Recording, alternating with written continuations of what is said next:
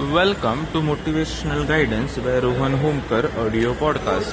If you are new to this podcast, please follow us on the platform as well as whenever you want to receive updates, visit our YouTube channel Rohan Homkar Motivational Experts. Today topic we are going to discuss is about your dreams and about your life. So whenever you are thinking about the life you want to desire for, you want to live something which is giving you extra pleasure or luxury, it is very important that you should see the dream about your dream life.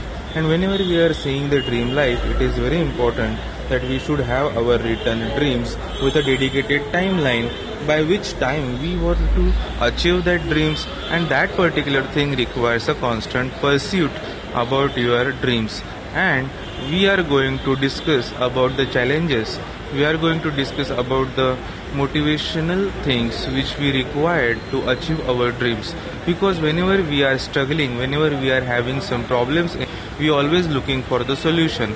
And that is a very best thing to acquire the new knowledge and to get something extraordinary things done by ourselves and for that purpose join this podcast. We will be continuously posting about various topics which are related with the motivation and helping you to create your own success.